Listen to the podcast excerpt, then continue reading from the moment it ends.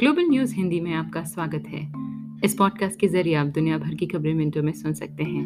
तो आइए सुनते हैं आज के कुछ मुख्य समाचार। शुरुआत करते हैं भारत से।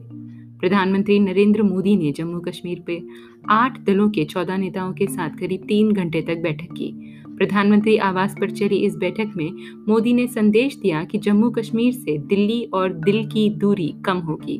उन्होंने परिसीमन के बाद जल्द विधानसभा चुनाव कराए जाने की बात कही है और नेताओं से ये भी कहा है कि इस प्रक्रिया में वे शामिल हों।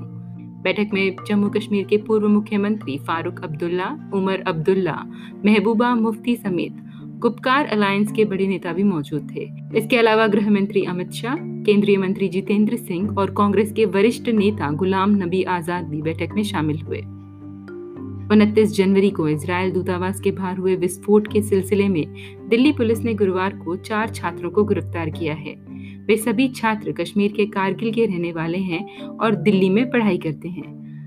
दिल्ली पुलिस सूत्रों के मुताबिक मामले में स्पेशल सेल द्वारा साजिश रचने के मामले में अलग से एफआईआर की थी। इसी मामले में चारों छात्रों से पूछताछ हो रही है। अमेरिका के लॉस एंजलिस कोर्ट में शुक्रवार को 2008 में हुए 26/11 मुंबई हमले के मुख्य आरोपी तहव्वुर राना का प्रत्यर्पण मामले में सुनवाई होनी है। भारत के अनुरोध पर प्रत्यर्पण की सुनवाई लॉस एंजलिस कोर्ट के जज जैकलिन चुलजियान करेंगे। मीडिया रिपोर्ट के मुताबिक इस सुनवाई के लिए भारत के अधिकारियों का एक दल अमेरिका पहुँचा है।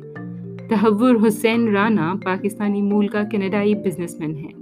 आतंकवादी हमले से भूमिका होने के चलते पिछले साल उसे गिरफ़्तार किया गया था। भारत पहले ही उसे भगोड़ा घोषित कर चुका है।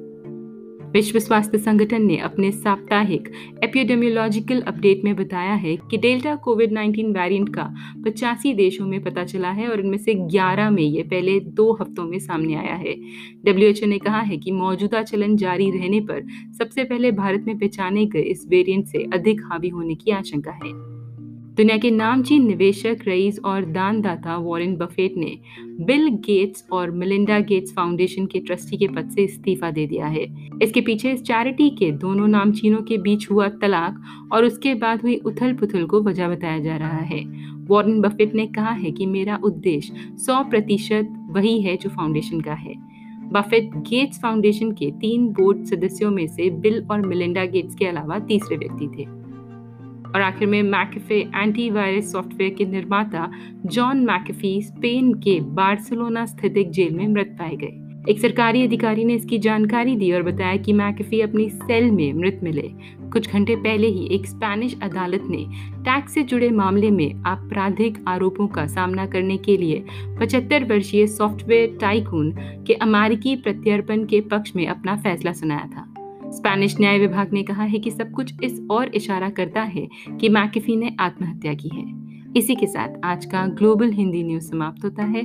सुनने के लिए बहुत बहुत धन्यवाद।